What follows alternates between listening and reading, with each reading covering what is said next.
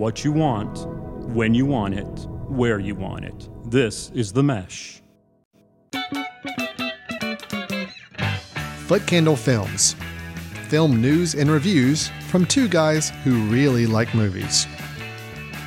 This episode is brought to you by the Foot Candle Film Society.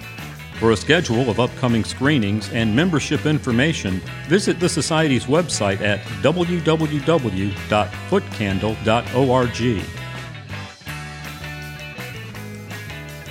Hello, everyone, and welcome to Foot Candle Films here on the Mesh.tv podcast network.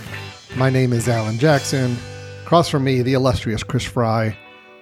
I'm using new words in my vocabulary I'm for 2023. now. I dig it. I was in a podcast the other night and I used an entirely different word. I was really excited about to describe my co-host. So you get illustrious. Uh, I'd- it's, it's I'd- my I'm cool 2023 new word of the day plan. Nice. So uh, congratulations on that. Did you have a calendar you're getting these from? Or? Nope. I'm No. just randomly finding words and saying this is a word I'm going to incorporate into my dialogue on a regular basis. do you look into the definition, or no? You just see what? no, I don't know what I illustrious like means. The look of that word. I don't know what Okay. illustrious could be a horrible. So I word. kind of don't lucked know. out with illustrious. Okay, cool. I'm down with that. Illustrious does mean good, right? I mean, think so, yes. It means pretty good. Okay, good. Um, well, that is Chris Fry. Chris and I are both uh, co-directors of the Foot Candle Film Society and the annual Foot Candle Film Festival, held right here in Western North Carolina in September. Uh, we'll talk about that a little bit later in the show. Maybe tease a little bit more about that that festival. But Chris, what we're here today to do on Foot Candle Films, like we are every time we get together every couple weeks, is we've got a couple films to review. New films that are in theaters at the moment, or inching their way to online. Uh, with one of these, I, I can't quite remember where it is. And the, well, yeah, both of these are actually playing even right here in Hickory at the moment. I believe. I believe so. Yeah. So in the theater, both of these films will be do, reviewing two films. We'll be reviewing Damien Chazelle's latest film, Babylon, as well as Darren Aronofsky's latest film, The Whale, starring Brendan Fraser. So we'll be discussing those two films. Then, after a short break, we will come back and what I know everybody's been waiting for. You and I have been waiting for this moment. It happens every year like clockwork. We go through our top films of 2022. The year's done. This is the first official episode we are recording in 2023. So we can officially say 2022 is buttoned up as far as film releases. So we're going to give our recap of the top five from each of us, top five films of 2022, as well as our biggest disappointments for the year and our biggest surprises from the year. Chris, I'm going to go and make a couple predictions about the show before we get into it because I think this is going to be an interesting episode. Um, I think of the two reviews we're going to give, I think there's going to be one of those two films that you and I are going to be exactly on the same page about. And I think the other film you and I will be on completely opposite ends of the scale on. That is my prediction. I could be wrong, but that is my prediction.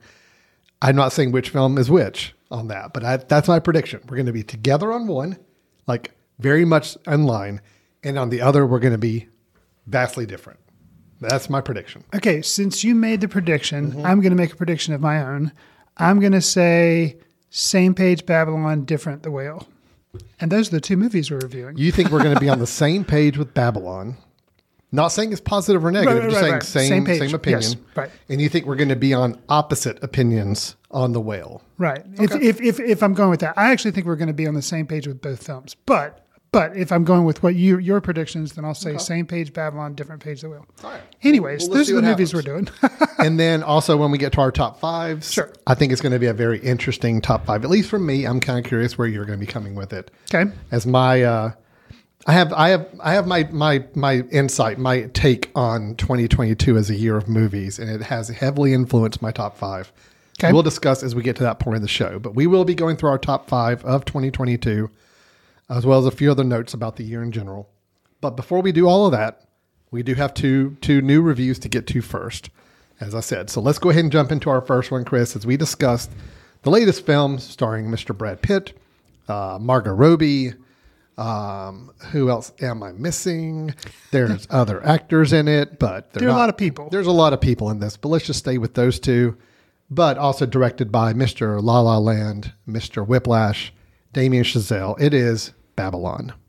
I think what we have here in Hollywood is high art. It's Party time! Sparkle time! If you could go anywhere in the whole world, where would you go? I always want to be part of something bigger. Yes. Let's go! With Babylon, uh, you know, I'd heard a lot about the film, and uh, it's it's a big, sprawling kind of epic that deals with the early day, well, not early days of Hollywood, but the time period of Hollywood when there wasn't a lot of sound. Uh, there wasn't sound being used. It's called silent film. Silent film. There we go. Yeah. It's a tale of That's the technical term The technical term. Silent film. A tale of outsized ambition and outrageous excess. It traces the rise and fall of multiple characters during an era of unbridled decadence and depravity in early Hollywood, or as Alan indicated, silent film. Um, things I wasn't expecting in Damien Chazelle's follow up to La La Land and First Man. A graphic shot of an elephant pooping, a scene with a woman peeing on a naked, laughing man, a party scene that makes Kubrick's Eyes Wide Shut seem tame, Margot Robbie making a Harley Quinn esque entrance onto the screen, an entertainment entertainer with a giant phallus pogo sticking around. Um, and if that wasn't enough, said phallus then sprays the audience while watching who is watching the performer. Uh, nice. Flea of the Red Hot Chili Peppers in a tuxedo, in which he condemns excesses of others at this party. Not not expecting that. And Brad Pitt making his entrance, muttering Italian, all within the first twenty minutes. Yeah, this of is this film early in the film. everything that I've described is the first 20 minutes. So, um, Alan, what was your take with this? As the description said, an outsized and ambition, outrageous excess. This is the tale that this. What was your What was your experience with Babylon? Well, I've seen this film twice. First time was on a uh, a film screener copy at, at home, so watching it at, in my home. We got so we could do our end of the year list, right, And, stuff. and Sure. because it hadn't come out in the theaters around here yet. Uh, but then I did end up seeing it a second time in the theater, partly because I kind of was curious to see this in a theater. I just felt like this was a theater film, and uh, even though it's long, it is three hours and eight minutes and change. Um, I just felt like I needed to see it in a theater. Um, I'm going to say this is where I build up the tension. A little bit. Will we be on the same page? yes or no? Yeah, the, the the next few words I'm about to mutter are going to determine if my prediction about this review comes true. I love this movie. And it's always an indication if Alan is willing to go see a movie or see a movie twice. He's it's got to be a reason. it, it's normally that's a uh, yes. If I hate a film, uh, even if there's a chance for me to go see it a second time, I'll generally say no. I'm not going to go do it. Right. Why I have would I better things to do with my time. And there's a lot of films I did not get to see in 2022. I'm still remissive of. So this would have been me going to see this twice. If I did not like it, would have been like, why am I spending three hours when I could have been spending another couple hours catching up on a movie I probably needed to watch by the end of the year. I did love Babylon. However, there is one major glaring issue with it that keeps me from saying that I feel like it is a I'm not going to say perfect film because it's not a perfect film, but there's a major glaring issue with it, and we can get into it. It's probably, it's maybe a little, well, I don't know if it's spoilery or not. I think I can dance around it and be broad enough with it later in the discussion here, but there is a big thematic issue with the film that keeps me from coming away with it just five stars on Letterboxd, just saying it's a great, wonderful, think, perfect movie. Okay. I, I, I love 95% of it and had such a good time with this film. And I'm going to leave it at that for now. I do. I, I, I have a lot I could say, but I want to, I want to hear your take on it because that's going to steer where we go with this. I I admired just the sheer ambition of this film. Um, there's a lot going on. It ended up kind of wearing me out. By the time we got to the third hour, I felt like it slowed down a lot um, because it was kind of like dwelling in the misery of these people having miserable times. And I get that. That's kind of what was happening as stars weren't able to transition into sound and but it just it was just you know just beating me over the head with it and kind of got a little bit too heavy um like the third hour and i don't okay i've only seen this film once and this tells you how much is in this film I, I took notes because I, like you, saw it at home on a screener because we had to do our North Carolina critics list and stuff. So I was getting together the films that I hadn't seen. I watched this. It was knew we would probably review it, And it was so jam packed. That's how I had that list of the first things that happened in the 20 minutes because it was so ridiculous. I was like, I got to write this stuff down. There's no way I'm going to remember it by the time Alan and I get around to reviewing it. I'd make a note that in the third hour it slowed down, it's dragging. But Nellie's performance, who's played by Margot Robbie, at a party ending with her telling a joke and exiting in a profound fashion is a highlight. I have no recollection of that highlight.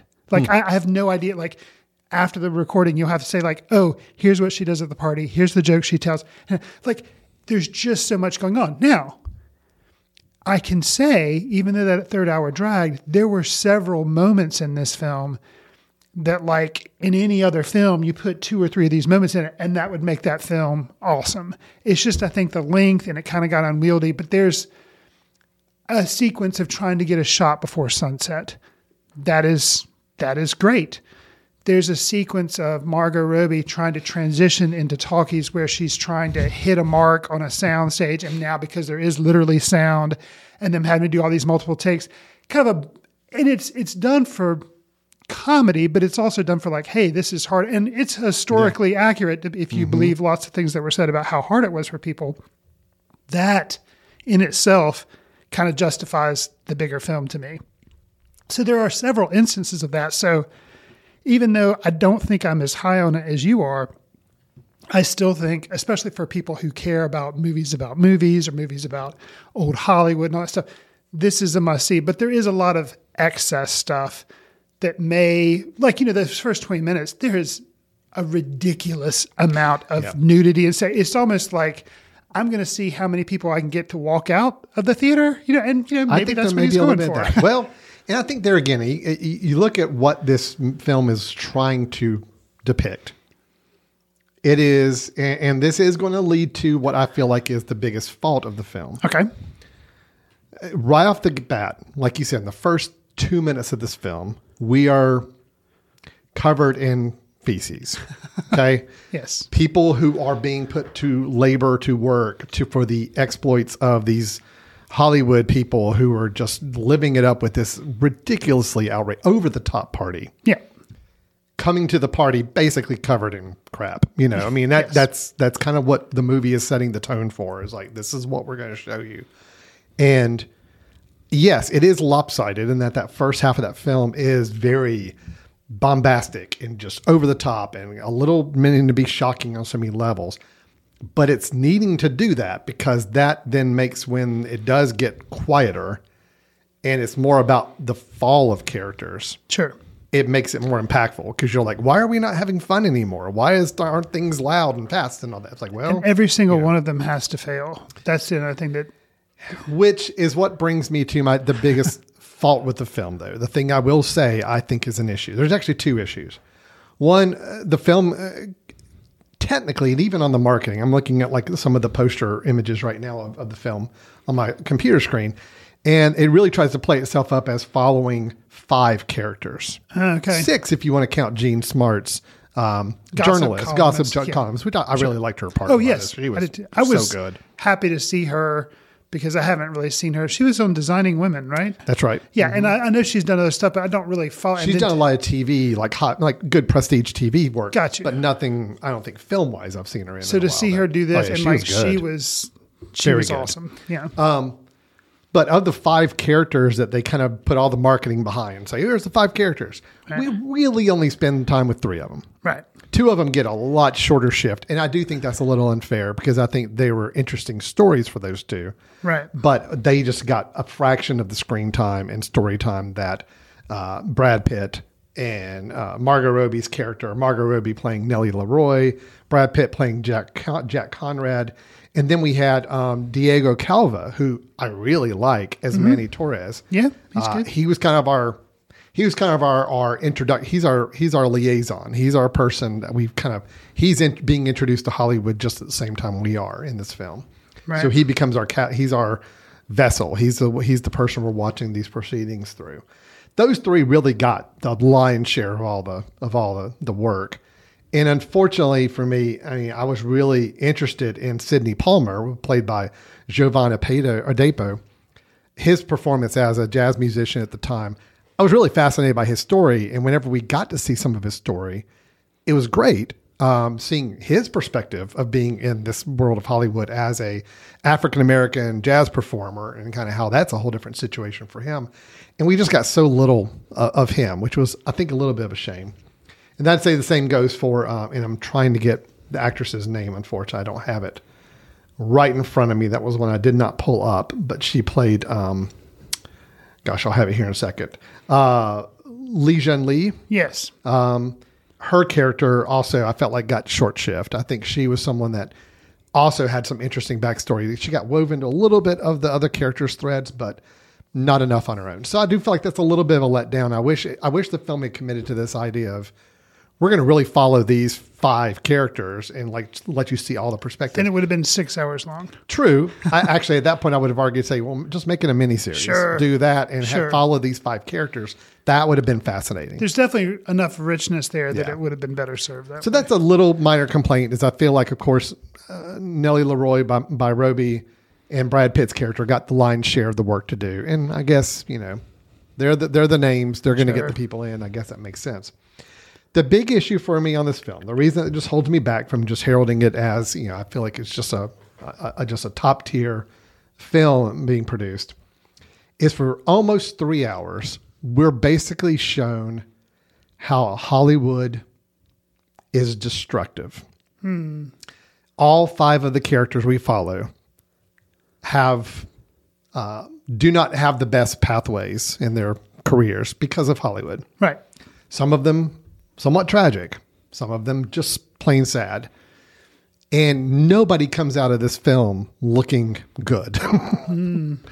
But yet, and I'm fine with that. I don't mind that. But give me three hours of just showing, at, hey, at the end, it's all like, how awesome is Hollywood? but then we have a five to 10 minute sequence at the end, right. which in itself is an interesting little film. Okay. I like what Chazelle did with that. In, there's a, a, a montage, I would just say, in a, Yeah. a theater experience kind of in the future a little bit from the rest of the story that takes place. It's kind of a, a kind of a coda to the whole thing.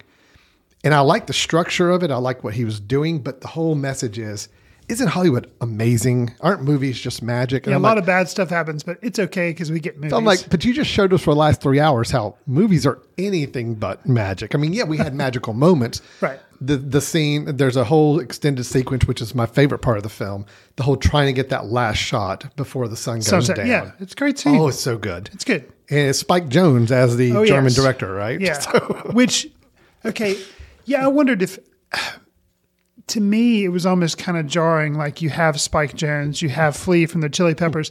In a way, it was kind of like jarring because I was like, wait, because they're very recognizable people, at least to me. I mean, maybe it's not Spike Jonze, not for some people, but then it's not that Spike Jonze is just in this, but he is doing a ridiculous, and I think he he is fully aware of Oh, that absolutely. ridiculous German accent and Yes. just loving. And he's just like, what? Like, you know, it's just like, but it is what it is. So I, I yeah. just that whole sequence. So basically uh, just the setup of the sequence is Sure.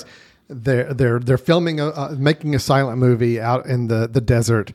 It's a giant battle scene going on in the background with hundreds of extras, and it's just these unruly mob of extras that are they're trying to corral into a giant like Roman level fight scene.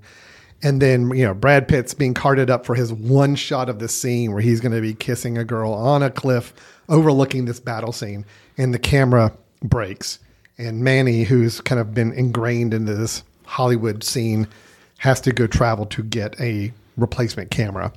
And that whole sequence and the timing of it and just the way it kind of just crescendos is perfect. It's such a good It's a good, sequence. it's a good Um, sequence. That and the sequence of the sound stage, like yeah. there's just all these So you get a couple little moments where it's like, oh yeah, movies movies do have a little magic to them. That is that one little touch, you know. But then of course immediately immediately after the camera cuts, I think Brad Pitt's like you know drunk out of his mind, his He character, his and he's still just you know.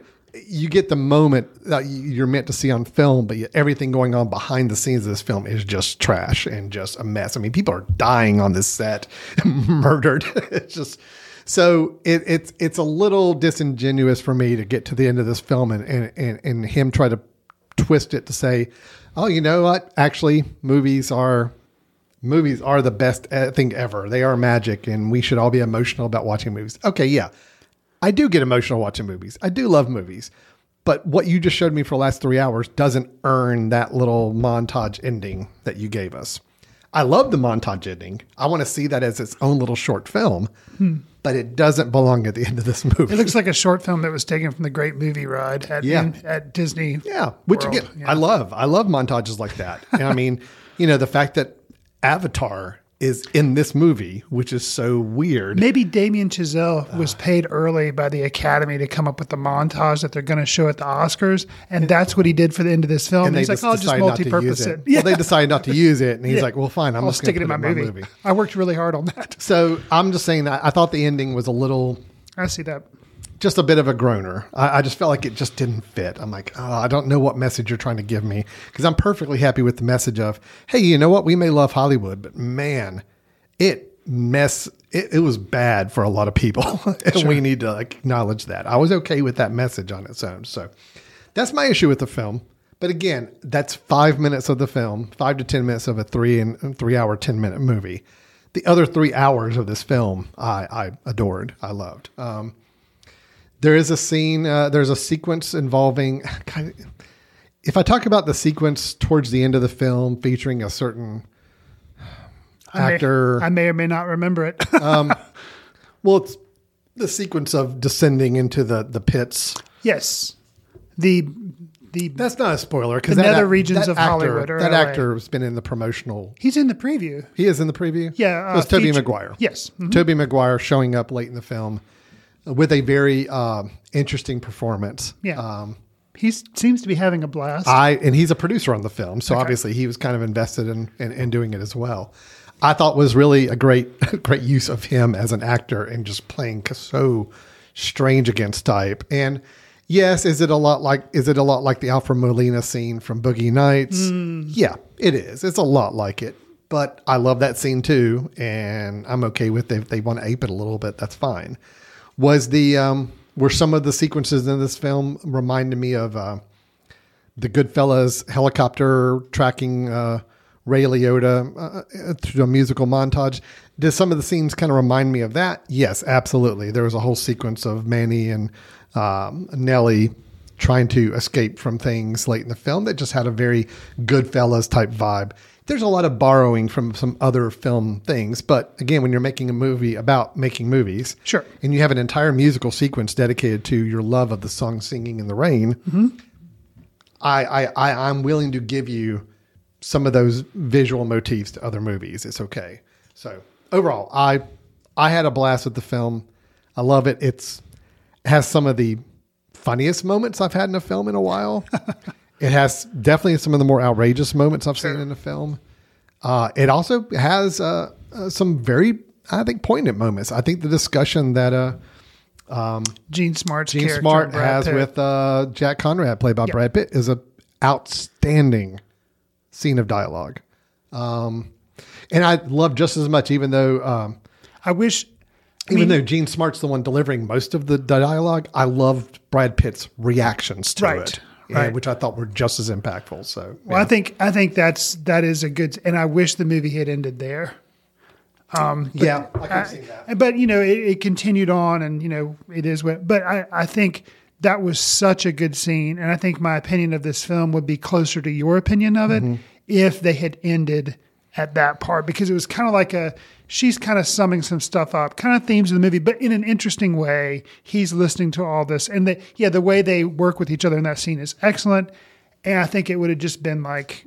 You, I kind of got what I needed from the film at that point. Yeah. So That's true. but um, I'll say too, um, I think this film was just doing so much, and some of it worked. But yeah, tone, kind of what you're saying about what it's saying about Hollywood was a little bit of a problem, maybe um, for me, and how it tried to have have its cake and eat it too at the end.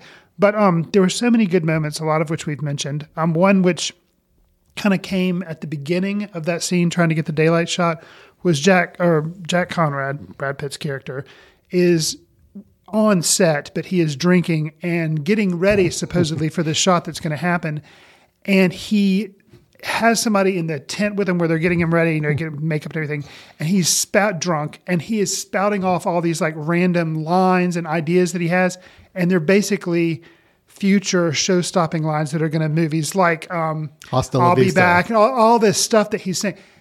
and that to me, like you said, was just kind of a funny meta Yeah. commentary about movies. And it's even though some things like your the Goodfellas like chase type mentality they had in that one part, but it's like he's he's he's totally aware. Damien Chazelle, the writer and director, he's totally aware of what he's doing. And I thought that was because at first I was like, wait, what? And then like the more Brad Pitt kept saying those lines, I'm like, oh, okay, you know, I see what you're doing. It was doing. like a line from Gone with the Wind. Yeah. It was a line from the Terminator. It's just so random. Right. So it, Yeah. it, it's a lot. It's ambitious. Um, I appreciate the swing that Damien Chazelle was doing. Did it all work for me? No, but there's enough there that made it an interesting watch. I, I'm saying it's nine out of 10 worked for me. One out of 10 did not. Gotcha. And, um, but that one out of 10 is not enough to make me not love this film. Um, yeah, just the audacity of it. I'm always game for somebody taking, like you said, a big swing. This one certainly was.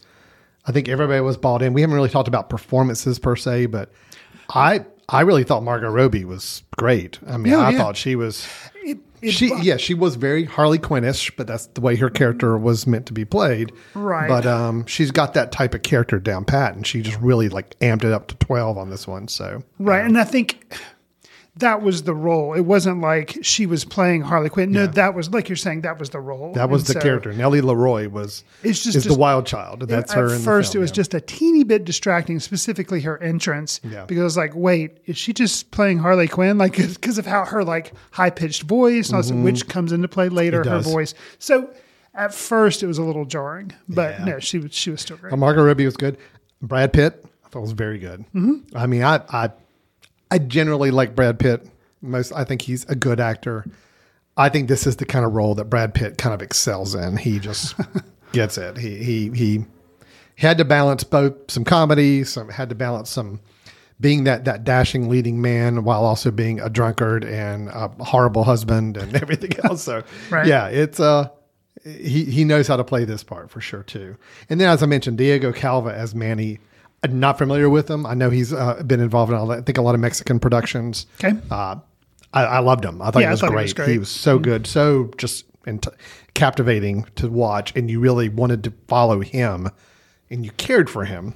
And out of all of these characters, by the end of the day, he's the character you still kind of have some some feeling for. I mean, everybody else kind of squanders a lot of it, or, or does things that kind of cause them to fall out of favor with the viewer. But he's the one you still want to gravitate to.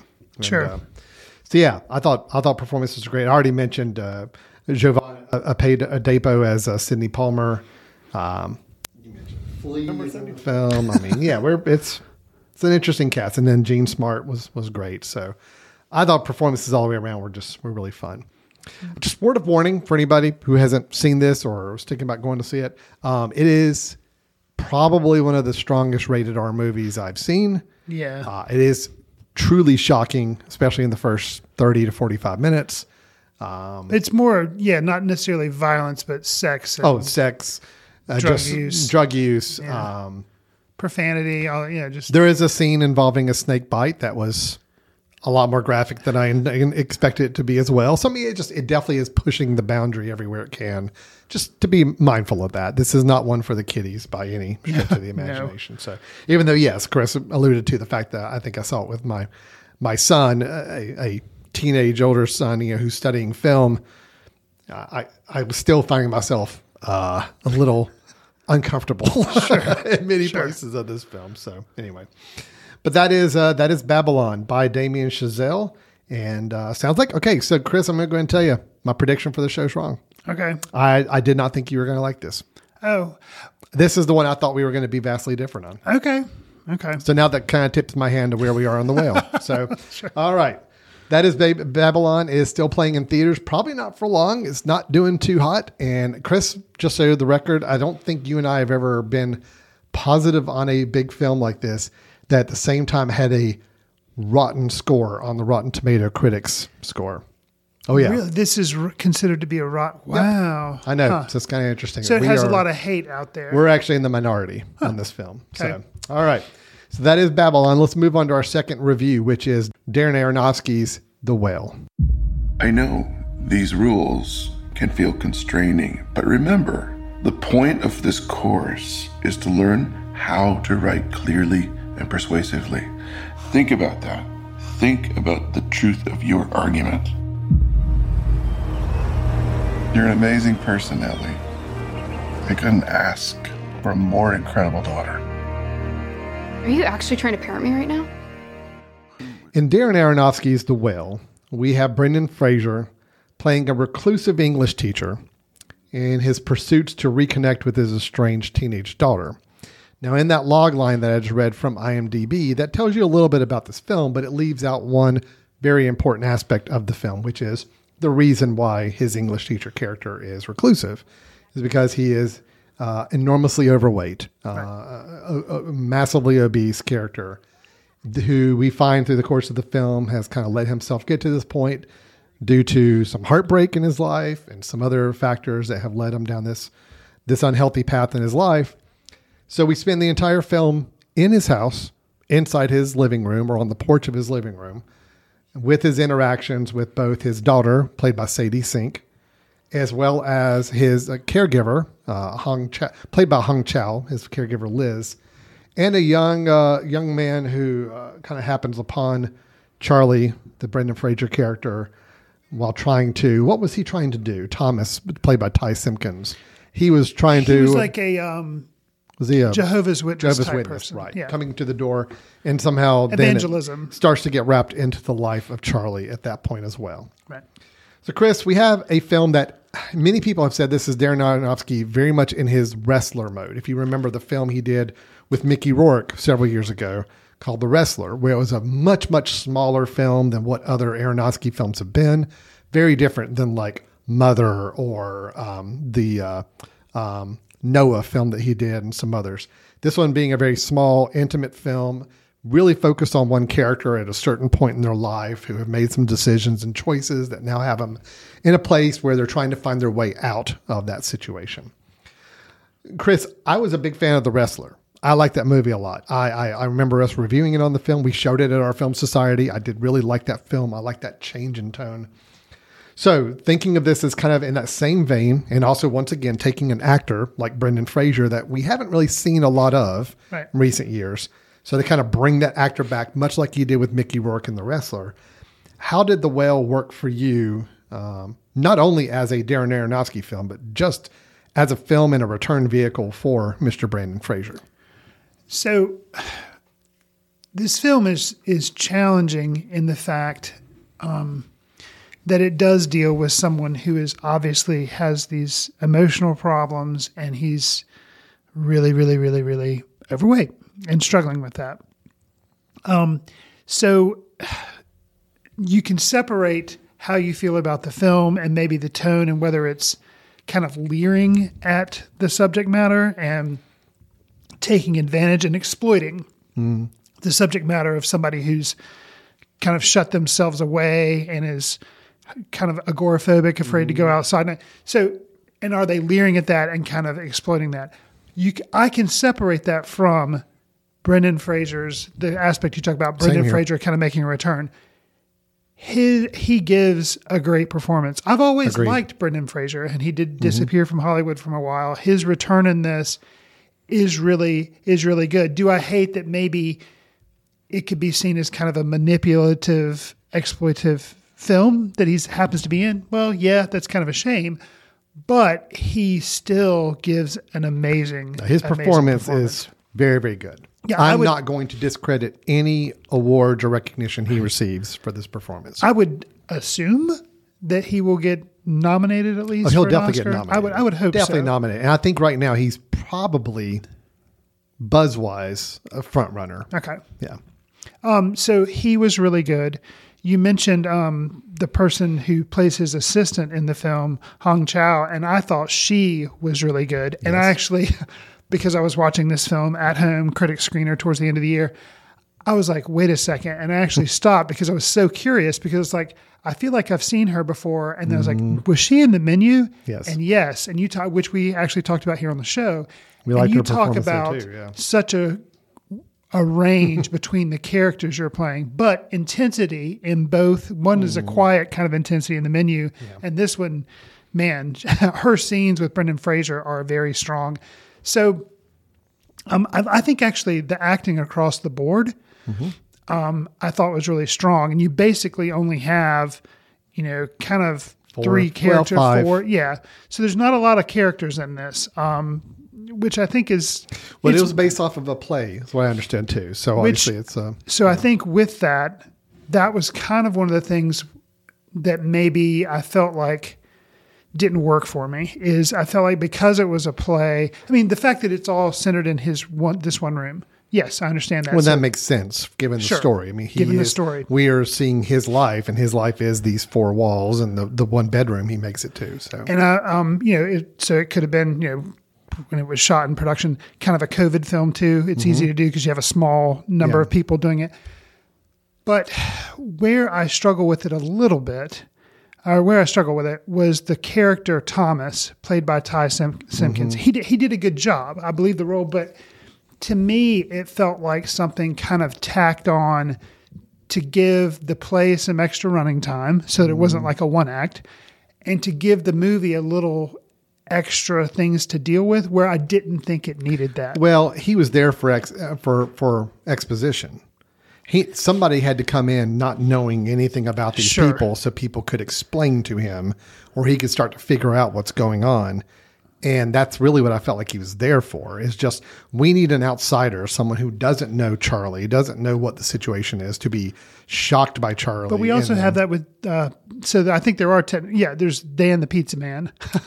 Yeah, So but even kinda does a little bit, but it's, it's too a little surface. bit, but it's just it's very much a we need somebody as an outsider to come into this world and kind of experience it just like we as the audience do and kind of explain to us right. why there's drama in this room and why why there's you know yeah But I, yeah, so I think kind of the construction and the writing held me back a little bit, but the performances across the board I thought were strong. Even Samantha Morton, who plays Charlie's ex-wife um, and the mother of Sadie Sink's character Ellie, she doesn't have a lot of screen time, but for me, when she was on screen, she worked. so I I really had a hard time with this film. Okay, um I, I I love the performances. I'm with you on that. But I could not get away from this film just feeling very it's not exploitive it's not the word I want to use but it's just it seemed to me times to just revel in the um in the physicality of this character to the point where I, it didn't need to. I, I there are a couple scenes in this film that were just really just turned off, and it's not because you could say, well, it's just because it was kind of disgusting to look at or whatever. No, it's just uh, there was a couple scenes where the character Charlie gets very down on himself, has, has is having a rough moment, and just gorges himself on food. Right. And I get it. I understand, and I get it. That's why he's in the situation he's in. This is what's caused it. But the way it was shot, the way it was presented, was almost like just reveling and just, oh, look how gross this is. Look how disgusting this is. Right. I'm like, I you was didn't need that. demonizing him, and then yeah, I, him seeing him sitting in this this room, um, choosing not to turn on a webcam for students he's doing online uh, instruction for. That was it. That's all. That, show me him. Show show show the uh, the embarrassment he has about his own appearance. That's all I need to know. Right. The whole. Let's really hone in on how much difficulty he's having sitting up and down. Let's really hone in on, you know, uh, him eating and just. It just seemed to revel too much in that, and I. It was a real. It just didn't work. I didn't feel it was necessary. I mean, I within the first five minutes, I'm already feeling the pain for this Charlie character. Sure. I did not need everything else that was piled onto this. That felt like it was just there for. And I don't think he was trying to sensationalize it, but I think he's like, "Oh, I'm just going to show everybody how how really, really uh, obscene this guy's life is right now."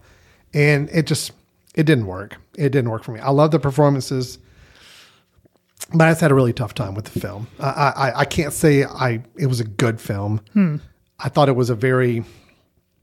I mean, yeah, it was it was based on a play. It's a very simple film. I get it, and there is a moment where I mean everything in this film is very realistic. There's no fantastical elements to it, except there is a moment towards the end which didn't work for me either as well. So, um, without spoiling all of that, but Well, I, I see. I, I actually thought, you know, despite the film being very heavy with messaging, and I felt like it was a little exploitative and so, you know, so I agree with that.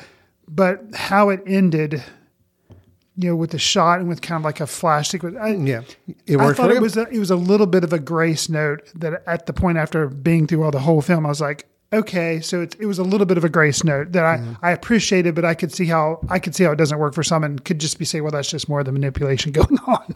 Yeah. So Manipulation is a good word to put it. I, I just felt like there was a lot of instances where I'm going to show you exactly what you ought to be feeling right now and where it was not necessary. I think that the situation, the performances alone told us everything we need to know about these characters and, especially Charlie's situation. So I just felt like it was reveling in some of the uh, physicality and the visual nature of his elements, which I didn't think it had to. So. Well, and I, I feel like something else that I is worth maybe I wonder what your reaction.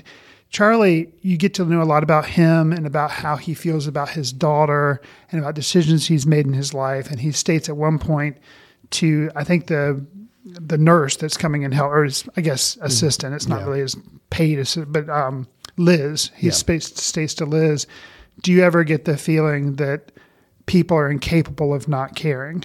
Mm-hmm. And that's kind of interesting thing because you know how he seems to be a very caring and mm-hmm. you know he has just you know emotions are very at the surface with him. Um, as far as what he thinks about his daughter, um, I thought that was kind of challenging because she played by you know um, Sadie Sink. Sadie Sink. She puts forth this very angry teenager, angry at her father, who she hasn't known for a long time. But then he thinks he sees in her an underlying helpful nature. And I'm wondering whether that is really there or is that just something he's seeing in her because of how she, um, her interactions with the guy who comes in who's like the Mormon missionary. Yeah, Thomas, Yeah, yeah. Thomas. Her interactions with him and what ends up evolving with that character. To me, I didn't really buy it, but then I don't. What, what do you think that no, was? no, just- I, I, I totally think that. I think Ellie, I think as her mother describes late in the film, she's evil or she's you know just. And I feel like even though there's goodness at Ellie's heart, I think the things that she's doing with Thomas okay. were very manipulative. Were meant to be to be hurting, and but Charlie refuses to believe that. Charlie, Charlie, Charlie is a good person. He believes in the best in people. Even his ex-wife, which they obviously had their struggles and issues, he still seems to have a genuine care for her. He definitely loves his daughter and wants to believe the best in his daughter. So when he hears that his daughter did something that on the surface looks like it's mean to pain somebody and do wrong, he's believing, no, I believe she's doing this for good. She's trying to help him. She's trying to reach out. I, I didn't, I don't believe it, but I think that's the point is that we're as the audience possibly looking at it and saying, no, that's not why she did that. Hmm. But the fact that Charlie was just so willing to give her that moment and to give her that, that, hmm. to believe that. I think, you know, if you want to say the ending works for you, I think it works because of that moment.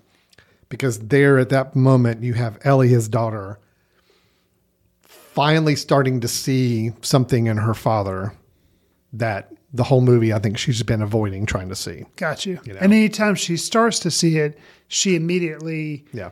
you know, turns and She does goes something into really protective nasty. mode. She yeah. goes into yeah. And uh Got you. So no, I thought the dynamic was really interesting. I, I you know what? I loved I loved the actual core of the story with this uh, f- five individuals and, and the way they're interacting with each other and, and, and, and their relationships. I just I just didn't care for the way the story was being presented to us in general. Um, just didn't feel like it worked. I felt very. Yeah, no, you're supposed to come out of a film. I mean, I felt the same way after the wrestler that he did. I felt very.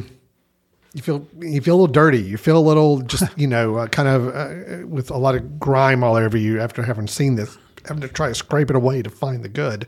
Right. And I definitely felt that way with here. I just, I feel like the grime and the dirt was being piled on a little too heavy. That even when you have some great moments of of, of emotion and, and sentimentality, it was just hard to see it through all the muck you kind of got thrown at you throughout the whole running time of the film. So, um, so yeah, I had a hard time saying this film worked for me, but I do admire the performances absolutely. And if Brendan Fraser were to win a lot more awards, I'm I'm all for it. I think he's great.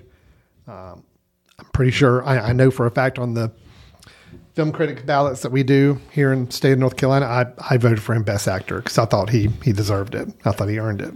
Um, so anyway, That's out.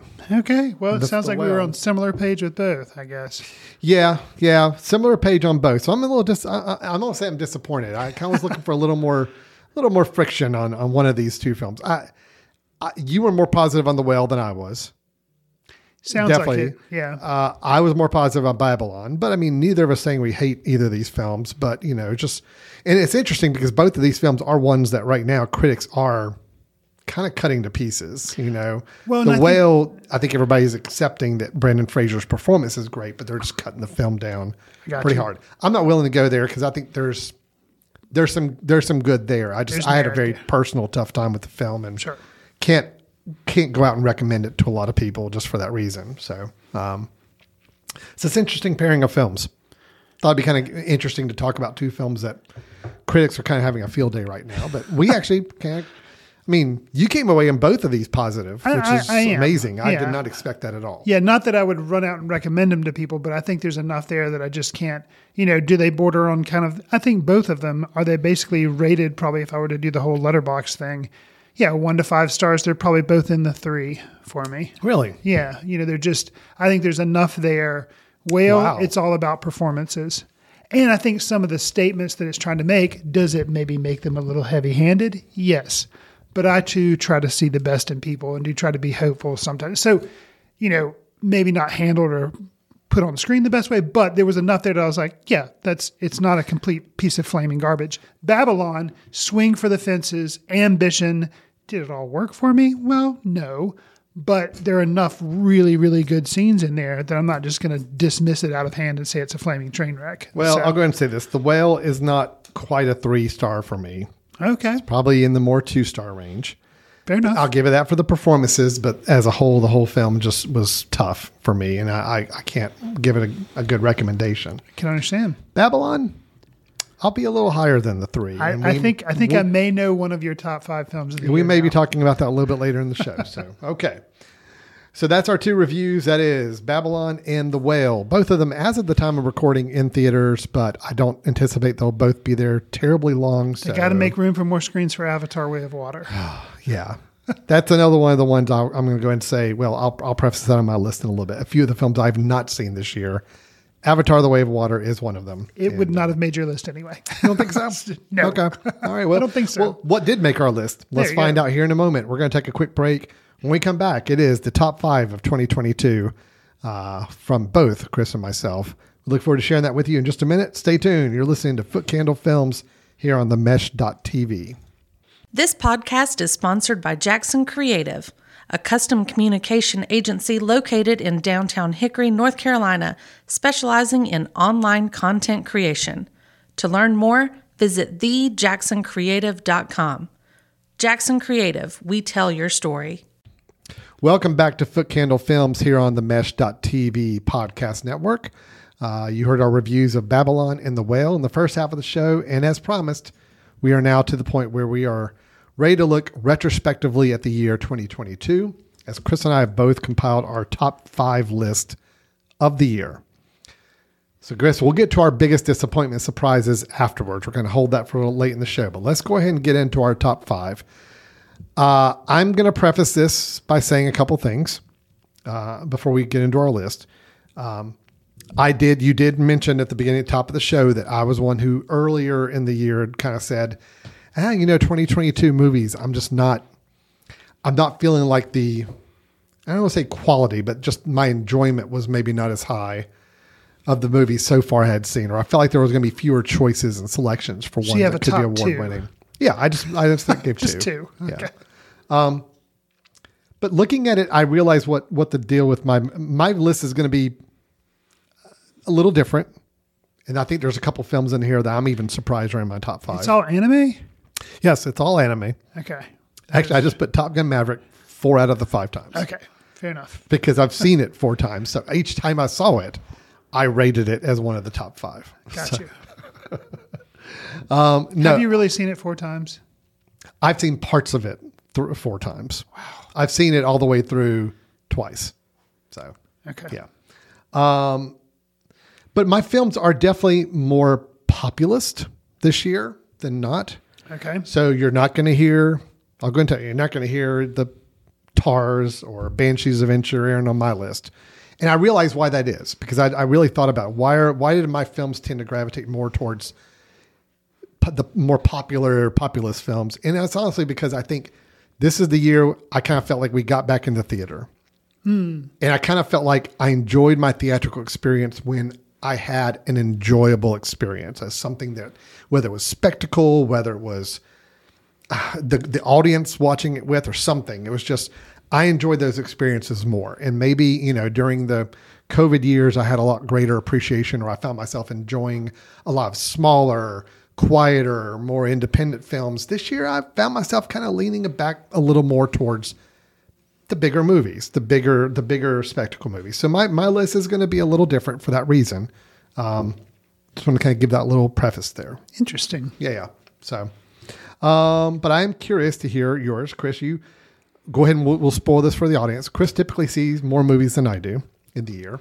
His Letterboxd numbers dwarf mine, uh, and actually, I think this year I probably it's the probably the fewest number of films I've seen in the last several years. Okay. it's 2022. Okay. There are several I did not see that may be in conversation if I'd saw them. Uh, I have not seen Glass Onion, have not seen Tar, and I haven't seen Avatar. I know you said it wouldn't make my list, and probably wouldn't. don't. I don't think so. Probably but if you're going for bigger spectacle But you know, films, again, a lot of people are, you know, critics are kind of split on it too. You know, it's like half of them loving the film, half of them hating it. So who knows? But those are ones I do say, yeah, I haven't seen those, and I don't know if they would have affected my top five or not. But just kind of spill those out there. Hmm. But Chris, I am always curious. I love hearing your top five. So let's start with number five. What have you got for us on your your, your top five of 2022?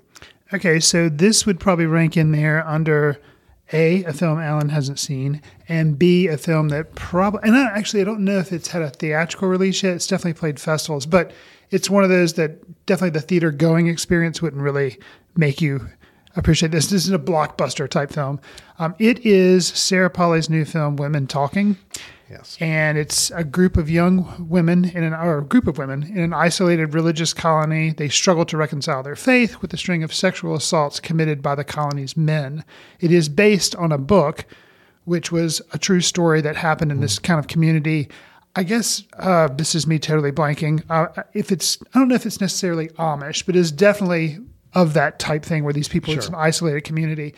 Um, and basically, this is like a play that is done, which maybe I guess also it was a play before it became a movie, but it was really well done. And for 104 minutes, if you can make me watch just a group of women sitting in one room and you can keep that riveting, then that's that's worthy of me recognizing it. Um, it's an incredible ensemble cast. If you ever want to know, like, well, you know, you I see best actor, best actress, but when you're talking about ensemble, like, what's an example of a really good ensemble cast? Well, this this would be it because everybody, no matter how small, when they do speak their point or their speaking part, you're like they're contributing something. It's it's definitely like a well woven tapestry. Um, bonus points because it gets the most impressive use of a Monkees' song in cinema history, for me at least. Oh, the Monkees. yeah, the a Monkees. song by the Yeah, Monkees. a song by the Monkees. Yes. It's- and, and it's and it's there. And yeah, it's just kind of it was very jarring, but when it happens, you're like, huh. And then, and then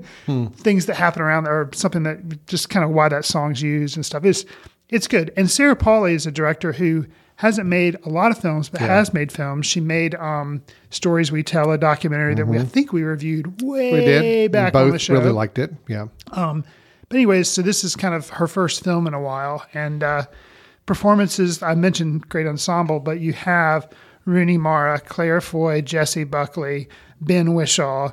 Um, he is, I think, the one. Well, there are some males in it, but it's predominantly female cast. But he is this one guy who's tasked with trying to like document what these women are talking about in this like loft of a barn that they meet to talk and have this serious discussion. Um, so if you don't like films that take place predominantly in one room or where it's just a lot of dialogue, this may not be for you. but uh, for me, it's my uh, fifth fifth favorite film of the year. Okay. No, I, I, I, it's been on my list. You're right. I have not seen it. Um, sounds like it would be the equivalent of, um, was it Mass um, from Yes. last year or two Abs- years ago? yes. Kind of that same vein. Um, which I was a big fan of that film. I, I thought that worked extremely well.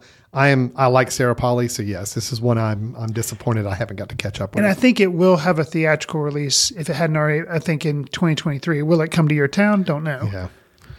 We will see. All right, so Women Talking by Sarah Polley is Chris Fry's number five film Yes. of 2022. All right, so even though I said my my list is leans a little more towards bigger films and more spectacle films and more audience uh, reaction films, uh, my number five is an exception to that. okay. um, it is the film Bones and All by Luca Luca Guadagnino. Um, yeah, this film still just kind of stuck with me, which is uh, surprising because I did not go into it expecting it to, to have that kind of impact on me. We talked about it a few weeks ago on our, on our episodes. This is Timothée Chalamet and Taylor Russell in a love story that's also centered around cannibalism. And surprisingly enough, it works for me that combination. I'm always a fan of mixing genres whenever possible. Kind of the ro- young romance road movie combined with a horror element like cannibalism. Uh, it just works so well for me. Uh, just the mixture of this. I still feel like uh, Mark Rylance's Sully oh, man. is one of the best characters we've had on film in the last couple of years. I Definitely. still yeah. think that one's going to go down in the annals of history as, wow, that was a that was a creepy, scary performance. And, un- uh, unfortunate that I don't hear him being talked about with best no, supporting actor at all. um, at all because yeah, it's quite the performance by him. Yeah. So for that reason, I love the kind of 80s, late 80s setting of it. I love the road movie mentality of it. It's two young characters who get together who have a common trait about them. And as they go on to explore with the goal of, of, of Maren, played by Taylor Russell, trying to find her mother. And all that leads into kind of like your typical road movie. It's like meeting different characters and people along the way. And I love that format. Also, I love the framework of we're learning Maren's story through a cassette tape that she's listening to that her father recorded for her. Right. That to me also helps carry the film. I just love everything about this film. I thought it was great. I thought it was uh, upsetting and tragic and romantic all at the same time, just uh, equal levels. So, uh, my number five is Bones and All. Yeah, that, I, I liked the film, but was not as high on it as you were. Mm-hmm. Um, so I, I think it's one of those I kind of saw at the end of the year, the deluge of movies you try Yeah. to see. I think a second viewing would probably would probably help me with that. Could be.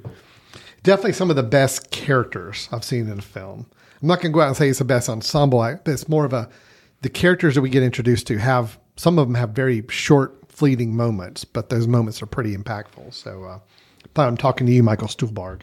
I think Michael Stuhlbarg gets the award for I'm going to be in a movie for 10 minutes or less, but I'm going to make such an impact when I do, and then I'm out. And uh, it does it does work here as well. Type of role that I haven't seen him play either. Just this like Oh, yeah. outsized, creepy person. Yeah. All right. So that's my number five. All right, Chris, what do you have for number four? So, um, keeping with my rather obscure picks, at least at the bottom of my list, um, my number four is a documentary called My Old School. It's by first time director Jono McLeod.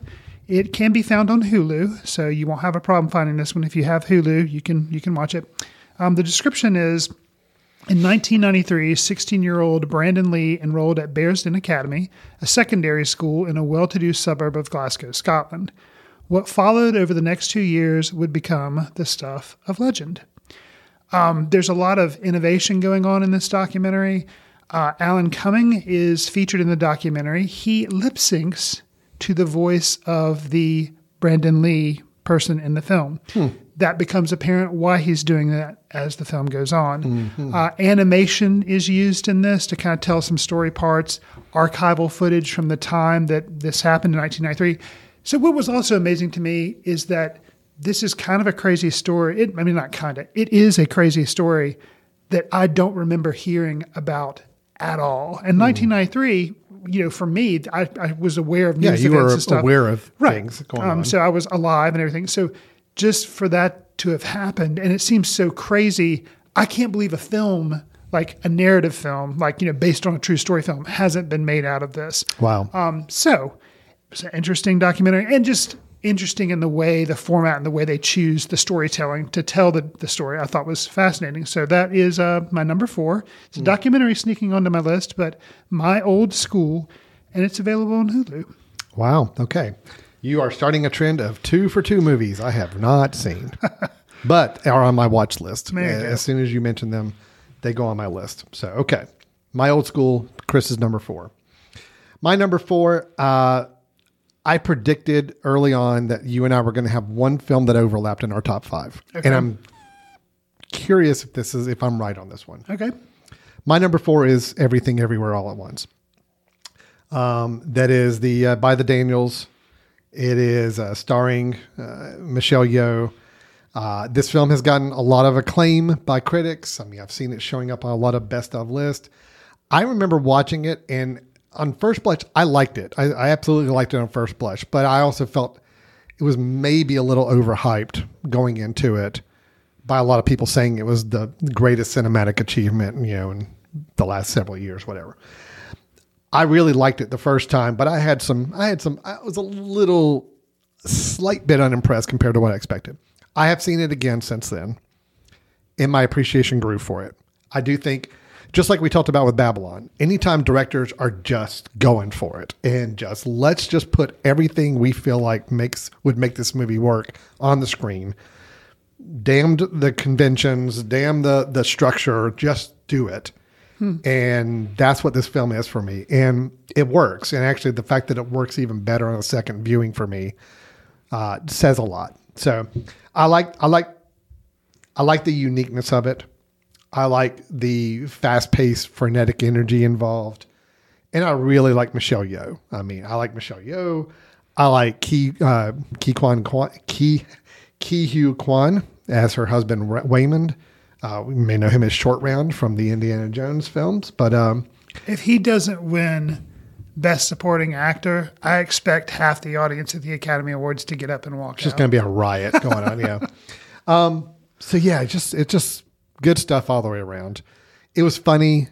Uh, it also was very emotional. I, I had some moments in the theater with that I would not have expected. If you had told me going into this film that towards the end I was actually going to have some emotional reaction, I'd be like, "Nah, I don't think so." Nope, it totally did.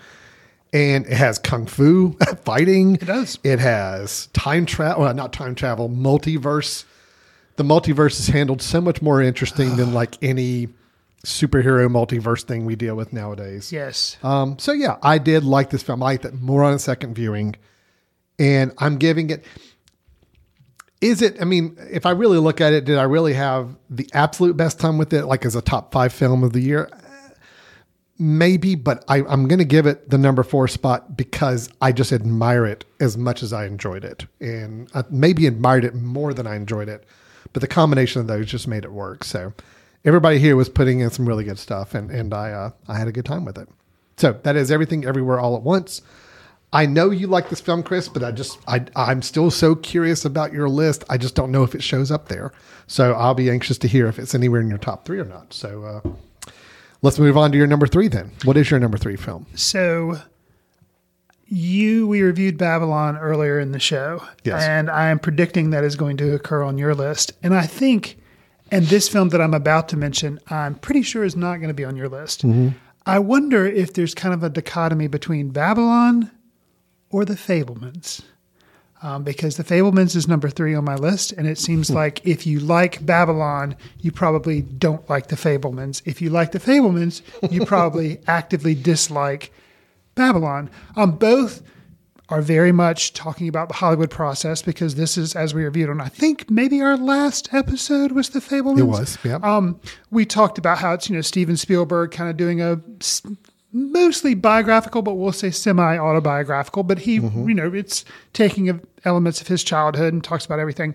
Um, but I, I liked the film, and if you had told me that I was going to like a Steven Spielberg film better than Alan, I would have said you're nuts. Yeah, um, so I was surprised about how little you actually liked this film. Mhm. And does it help that it has a David Lynch cameo at the end of the film? Absolutely, because even though I knew he was going to be in the film, the role that they give him, the scenery he chooses, just and it just ended on a high note for me.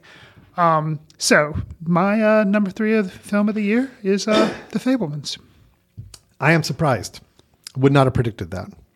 I know you liked it. I, I, I didn't know it was uh, number three for you, but that's good. And it's that's good, Chris. definitely not going to be on your list. It'll be on a list. a list. gotcha. It'll be discussed later on, but Oh, okay. we'll Got see. you. Yeah, we'll leave it at that. Okay.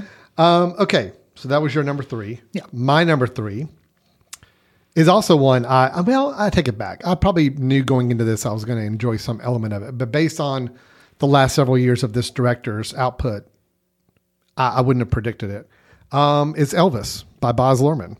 I have seen this one a second time and actually feel like I got even more from it a second viewing. And what I noticed, just like everything everywhere all at once, and even like our review of Babylon, the energy this film puts in worked for me. And this is a year where I love the thrilling aspects of film. Okay. And Elvis was frenetic, it was fast paced, it was chock full of creative style mm, biography storytelling. It did a musical biopic in a very unique way, which I'm all for.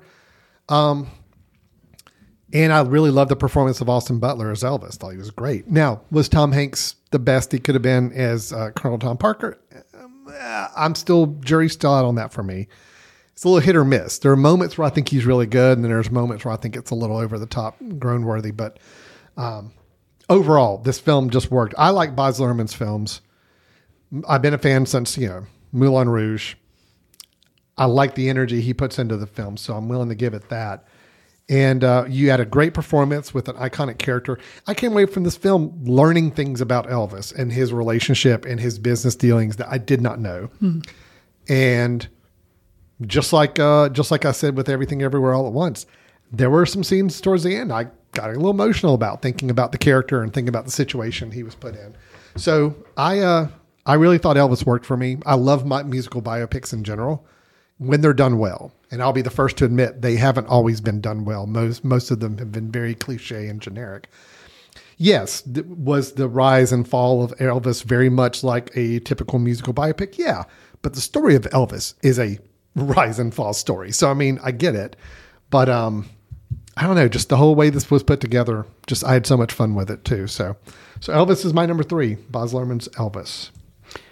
That's I see you put yourself down because you have not seen as many films as I Mm-hmm. have. But what you have done is you have revisited films that I true. have seen and it gives you a better appreciation and helps you towards the end of the year. For instance, you've seen Babylon twice, you saw Elvis twice, and I think I, I I need to see Elvis again because I am like you. I like Baz Luhrmann, what he does with film, the, his frenetic pace, his originality. You can tell when he's the one that made a film. Oh, He definitely did put original spin on the biopic. Austin Butler is also good. Um, so, but for some reason, I think I found myself maybe just exhausted by the end of it. Well, Um, it can be exhausting. but yeah, I, I that's that's a good pick and something that you know I I, I need to look at again. I think these films like Babylon, Everything Everywhere All at Once, and Elvis, where it's just boom, boom, boom, throwing stuff at you and just fast, and, and they do reward you with a second viewing because at the second viewing you already know the energy level you're going to have thrown at you. So now you can start to just kind of zone in and focus and, and, and appreciate what you're seeing. First time through, it is these films can be very overwhelming. So I agree with that. Well, that's my number three. What have you got for number two, Chris? So, kind of in the uh, talk of being overwhelming, imagine if Michael Gondry made a hybrid of Looper, Kung Fu Hustle, and Sliding Doors that had the emotional heart of turning red. What am I describing? Well, one that Alan's already mentioned everything, everywhere, all at once. Um, yeah, it, it gets my it gets my number two spot. I liked it the first time, and I liked it more the second time that I saw it. So it is one I managed to see twice. I do want to give it a third viewing Yeah, actually I am- because I I'm think there's on that. enough there. And my daughter hasn't seen it, so I want her to see it because I think she'll like it. So Yeah. uh, everything, everywhere, all at once. Yeah, I knew that had to be in your list somewhere. My whole question was, was it going to be number one or was something else going to knock it off? And it sounds like there is a new number one that we're going to find out about from Chris here in a little bit. Excited to hear.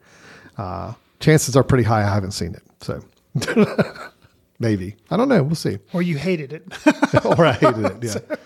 Um, my number two, and again, kind of keeping with my a little more populist feel, and this is one that from earlier in the year, Oh, and um, I have seen a second time. And you know, here's what's interesting when I say it's a popular, a little more populist list, having Elvis in it and having this number two film in it, and even number one, I could argue a little bit of it. Is uh, when I say these these bigger films, these big spectacle films, the fact that there's no Star Wars movie, there's no Marvel movie, there's no big um, franchise movie necessarily in my top five. Okay. This movie, yes, is a franchise movie, but I think you'll appreciate with me when I when I say what it is that it plays very much not like a franchise movie, and that's the Batman by um, Matt Reeves. Okay. It is a film that obviously Batman is, of course, intellectual property. I mean, there's tons of movies and characters and stories, but I felt like none of that mattered. That this film was just of its own. Mm-hmm. The fact that it didn't try to tie into anything else, it really was its own story, its own beast, its own character, and expertly made. I mean, this is the kind of Batman I think I always wanted to see was a much more detective, much more noir, much more gritty realism, you know, where the characters he's fighting feel like real people, not, you know, I love the over the top stuff. I love the Tim Burton movies. I love, you know, I love every iteration I've seen of Batman in some way, shape, or form. This is one I always wanted to see. And I think I got exactly what I wanted to see from it. And uh, it's just, and it's just well made. I mean, well made, well acted. Um, I did not really think I would have expected to see, um, um, gosh, um, Robert Pattinson Yeah. playing such a interesting Bruce Wayne, but I loved his performance. I thought Zoe Kravitz was so good in her role. Colin Farrell is still, I still can't believe that was him playing Oswald Cobblepot. Um, Paul Dano's the, the Riddler. I, you know, I like Paul Dano a lot more in this movie than I did the Fabelmans. So, you know, this, uh, Ow, the Batman throwing still works for me. I had to throw in my one superhero movie, although I have a hard time even calling this a superhero movie because it's just it's a it's a film noir. It's a it's a uh, uh, thriller that just happens to have a guy dressed as a as a as a bat, you know, for the lead character. So, uh, so the Batman is my number two movie of the year that I enjoyed. All right, Chris, we're at your number one. Very anxious to hear. So, a lot of times, what plays into my number one doesn't have to specifically be whether or not I think um, it's because of a specific acting thing. Like you know, obviously the whale is not going to make my number one, but but I do think Brendan Fraser had a good performance. It's not even something where it's the ensemble work. So the women talking is not number one; it's number five. But a lot of times it happens to be kind of a little bit of what you're saying the theatrical experience of seeing it in the theater and what it felt like watching this film for the first time. Then something that helps is usually if I get to see it a second time, it means, okay, you liked it enough, you actually made the time to watch this thing a second time, which I have done.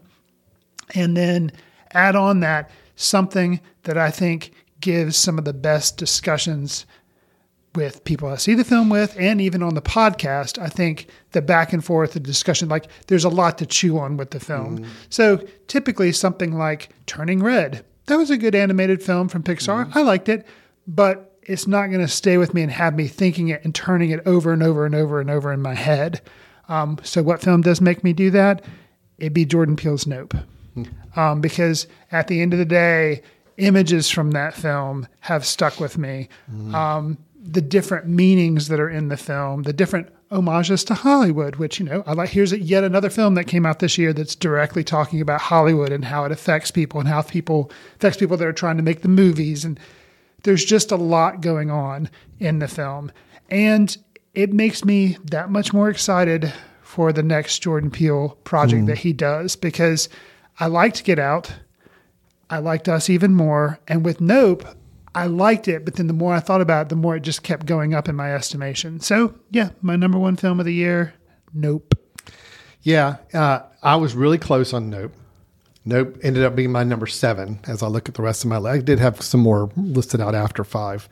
Yeah, Nope was close. Okay. Um, I remember I had more questions about it when we reviewed it, just about the themes it was trying to cover. And I felt like maybe trying to cover a few too many themes and trying to br- incorporate too many ideas to kind of lose a little bit of the impact with the ones I really wanted them to focus on. But, um, but you're right. Visually, images I see are ones I still see in my head. Um, sequences I still absolutely remember. Um, so yes, it's a it's a very good movie. It was close for me. It Okay. was close. I had to I had to debate uh, uh, my number five spot between a few. So it was in there. And Okay. it was in the running. Okay. So that was your number one. Nope by Jordan Peele. Yes. Good. Will right. Babylon make Alan's number one? That's what I want to know. And it did. Okay. Babylon's my number one. Despite my misgivings with the very end of it, despite my wishing that two of the the five leads got a little more uh, story time, I still say 95% of this movie just works for me. And uh, it's what I wanted from a theater experience this year. As I look at my list of five, I mean, three of the five are what I consider big spectacle movies. Everything Everywhere All at Once was just a lot of energy and activity. Elvis was that way as well. Babylon's that way, and that's that's what I got out of the movie experience. That's why I enjoyed it so much. Um, is that going to be common for me? Is every year I'm going to be looking for these big? I'm just en- enthralled by these big spectacle movies. Um, maybe not. It hasn't been in years past, but for this year, whatever reason, that's what I needed in a theater experience, and I just got it in each of those three. Um, so yeah, I've already discussed Babylon earlier in the show. I loved it. Uh, it was the of the movies I saw was the one I was the most eager to see a second time. So when I, a family member said, "Hey, I really want to see that," I'm like, "Yes, good. I've got tickets already. Let's go. We're going tonight." Sure. So um, just had a great time. I think it's also kind of just fun that I know that a lot of people out there hate it. so there's something about that It, too. it's fun to be a champion of a film. It is. Absolutely. It is. I and it, we didn't even mention the music in our review, but We the didn't. music in Babylon um, by Which- his partner, who I know was also the one who did La La Land. I can't remember the name offhand, but I know the musician there. Um, was really good. Well, And I think just- in Damien Chazelle coming off films like La La Land and Whiplash, not a surprise that the guy knows how to put a good soundtrack, or his Yeah. collaborators know how to come up with a good soundtrack. And I am absolutely blanking on his name as well. But um, yeah, and I will say Damien Chazelle, like, I'm interested to see what he does next because he did things like Just, Justin Hurwitz. There we go. Yeah, yeah. And he did things like La La Land and Whiplash, but then he made First Man Yeah. and which was kind of a you know I liked it okay, but it was very different kind of film. Didn't really resonate with anything- audiences. As much as I like this film, I kind of want to go back and see First Man again because I only saw it once. Okay. I was a little let down by it. I guess maybe because I just felt like it was so different. Sure. than what its previous films have been. It was a much s- slower, much uh, more somber piece. Yeah. and um, now I kind of just want to go back and see And what then he just missing. completely flipped gears and made something this crazy all over the place. So Damien Chazelle, one of those people that I'll always be interested in whatever he's going to do. True, very very true. So that's my number one. Um, So yeah, like I said, of the five, I mean, I consider one of them to be a true quote small independent film. I think everything everywhere all at once kind of went past that independent small status a little bit, just being the biggest film that A24 has released and all this. But you know, a lot of spectacle, a lot of big audience reaction films for me is what I was kind of thriving off of. So you mentioned some of the ones that were kind of on the outside. You mentioned Nope was an outside looking in. I'll mention. I'll just rattle off Mm-hmm. Sure, some yeah, of the ones that were on my list. Um, Marcel the Shell with shoes on. Yep, very good. um, X, um, a lot, which was a horror it. film done by Ti West. Interestingly enough, a lot of critics seem to really like Pearl more than X, and I'm the complete opposite. X came out first, and then Pearl. Actually, both were released last year, Mm. Yeah, which is been a- crazy. Which Yeah. is kind of crazy, but a lot more attention has been put on Pearl, which is kind of the prequel. yeah, Um, so, but you know, Marcel and X, those are two. Um, Bob's Burgers.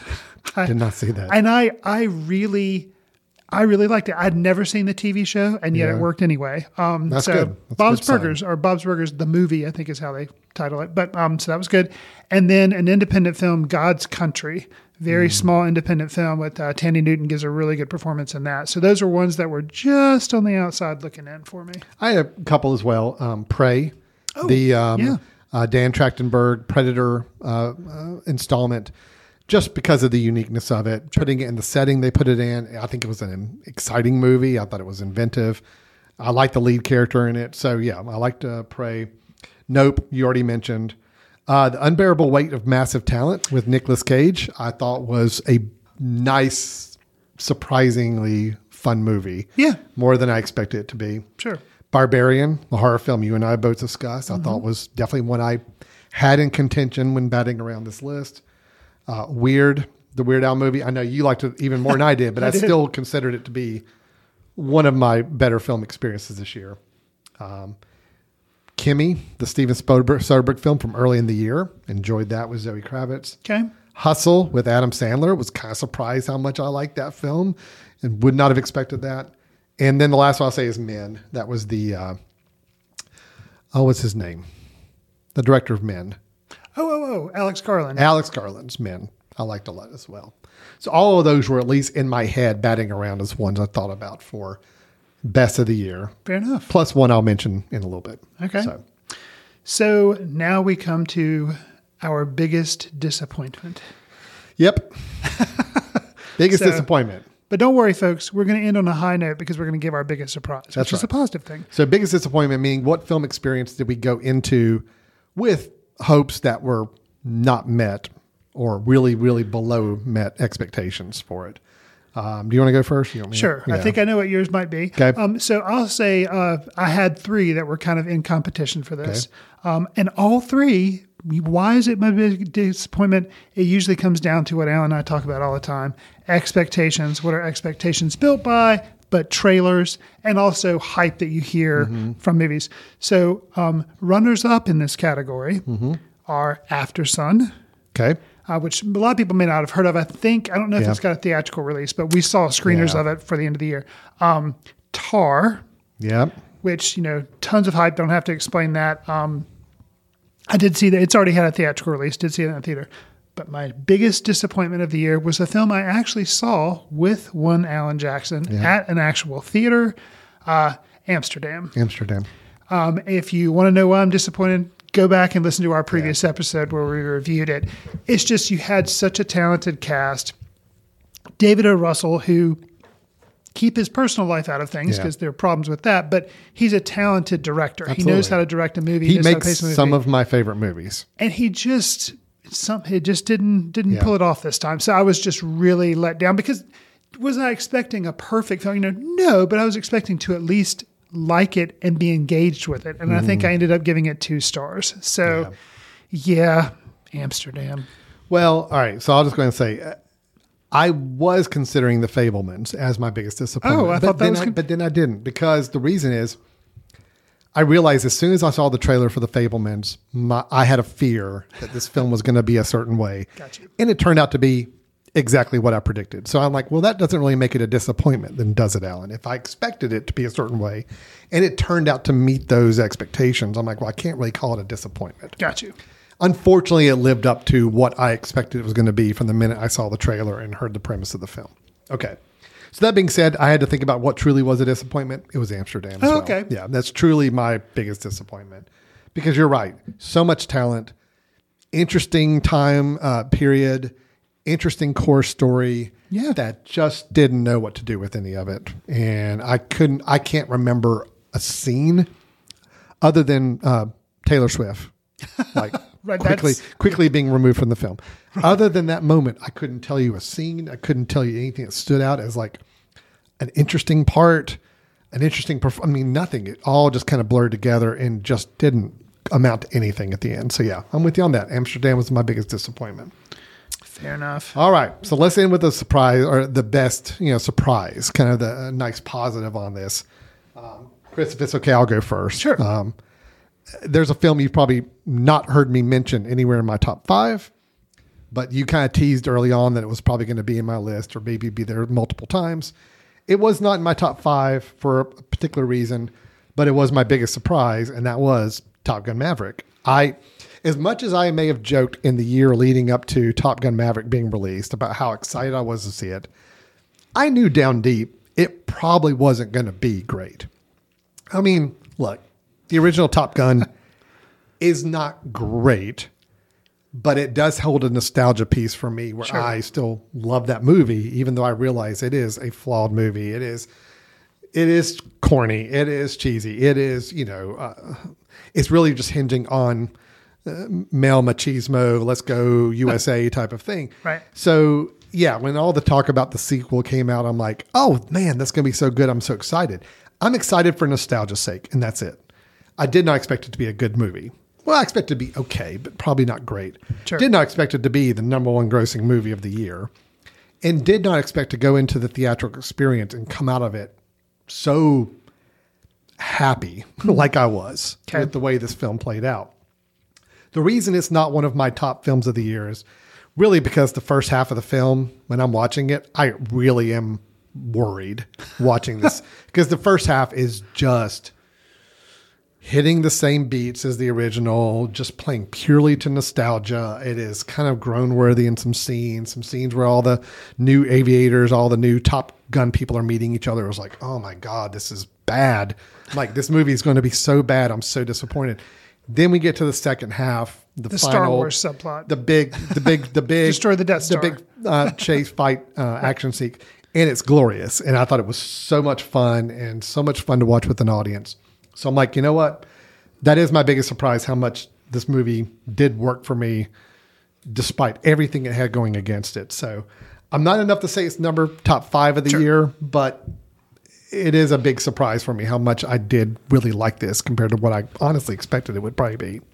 So, you, you know, what did- I, I totally get that. And what solidifies the biggest surprise for me is a movie that I think is going to be garbage and I end up really liking, or something that I haven't even heard of. With Top Gun Maverick, I will give credence. I wouldn't say it's my biggest surprise because, yeah, I thought I'd hate it. I don't still don't like the movie, but it wasn't terrible, which shocked me because I thought this is going to be garbage, and it was actually okay. Yeah. Um, especially if you like Top Gun movies, it was probably amazing. But um, that being said, what constitutes my biggest surprise? Well, it was a film I didn't even know was coming out in 2022, hadn't heard of it until I literally got a critics link to watch it. And then it was released, not, didn't even really come out in theaters, maybe for like a week and was gone. And I think it was really good. We actually brought it to our uh, film society. Ah, okay. Confess, Fletch. Um, there's I, Jon Hamm. I just he's so good in this, and it's the type of thing that like, why do we need another Fletch movie? Well, we don't. But when it was this good, I'm like, cool. And there's rumblings may, they may make more of them. I hope they do, because it was a fun time in the theater watching it with our film society, which is the only reason I got to see it in the theater, um, and having people laugh. And it was a good comedy, and I just feel like that was rare in 2022, and it's. I, I don't know. I would like to see more of it. Um, Well, it's a rare movie in general, not even just for this year. Like in the last decade, I just don't feel like we've gotten small. Hey, if you if you're going for a movie like this, and the general tendency has been you either got to make it just this outrageous comedy, right. just over the top comedy, and bring in some big comedic actors to like do it all. Or if you're going to go mystery or you're going to go drama, you got to go heavy and you got to go violence and you got to go more of that. To go with something that was some, I mean, relatively simple. Oh, and Really simple. There's no moments. I, I'm. I mean, I know people laugh, and there were moments I'm definitely laughing. Sure. but there's no like outrageous comedic moments that are just like, oh my gosh, you've got to see this scene. People got to talk about this. You know, nobody talks about a particular scene from Confess Fletch, but the overall movie just worked. I mean, it just it was a great simple movie. Like I think we used to make a lot more of back in the day, and they just don't make anymore. So Right. And you've got a, a great cast. Roy Wood Jr. playing a great role. Yeah. And, you know, I've already mentioned Jon Hamm. You have Kyle MacLachlan. So, yeah, I, I just, I really liked it. It was the biggest surprise to me because I didn't even know it existed. And then once I saw it, I was like, oh, this is a Fletch movie. And then I actually watched it and it was good. So, yeah. Okay, well, good. So that is our list. That was our top fives for the year, as well as our biggest disappointments and our biggest surprises for 2022. Now, Chris, there's a few films that get did get very late releases that we're still probably going to be catching up with over the next month or two that are technically 2022 films, but we're seeing them in 2023. So I can't say that the year has been completely put to bed, but as far as what was actually seen and released and we viewed in 2022, that is the list we've got. So, um, and then of course we gave our opinions of the whale in Babylon earlier in the film, um, or earlier in the, the podcast discussion. So a lot of films being discussed, a lot of things being mentioned, but we'd love to hear from people too. Like what were their favorites of the year that maybe we we didn't kind of overlooked? Are there some that we didn't see that we I mean, we acknowledged a few we didn't get to catch up with in 2022, but are there some obvious ones we should have caught up with that may have made our list if we were to go back and redo it? How how can they people get a hold of us and talk to us about those things? You can send us an email to info at footcandle.org. You can follow us on Twitter at footcandlefilm. Al and I are also on Letterboxd where we try to track what we're seeing. Give us a star rating, write a review, share with friends on whatever service you receive your favorite podcast, and it'll help us reach new listeners. We'd appreciate it. Foot Candle Film Festival of 2023 will be in September 18th through the 24th. So you can try to make plans if you're in Western North Carolina to come hang out with us and see it. It'll be it'll be fun. If you're looking for our recommendations that usually fit into the show, just go to our top fives. If there's a film you haven't seen, you can consider that. For example, mine would be My Old School, which is readily available on Hulu. That's it for me. All right. Well, great. Well, thanks everybody for listening to our episode today, our wrap up of 2022 and our reviews to go along with it. If anybody has any thoughts, questions, feel free to drop us a note. Let us know. Otherwise, we will be back with a new episode here in the next couple weeks where we'll be discussing another couple of new films and going back into our news. Maybe we'll have some trailers to discuss, some news items going into 2023, and of course, some recommendations as well. So stay tuned. We'll be back with Foot Candle Films before too long. But I uh, hope everybody had a great holiday season. Thanks for watching or listening, and we'll talk to you soon. See you in the ticket line. Watch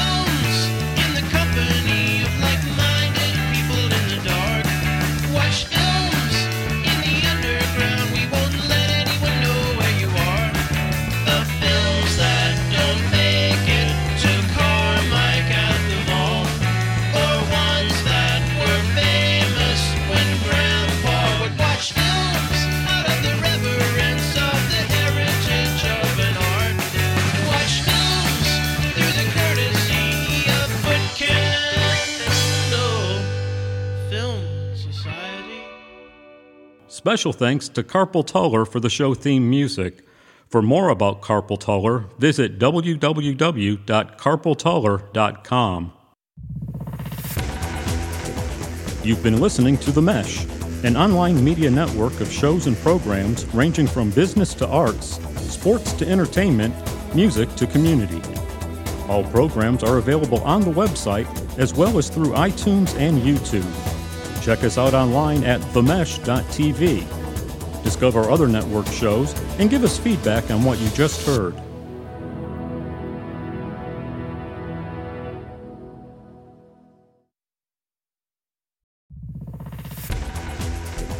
You've been listening to The Mesh, an online media network of shows and programs ranging from business to arts, sports to entertainment, music to community.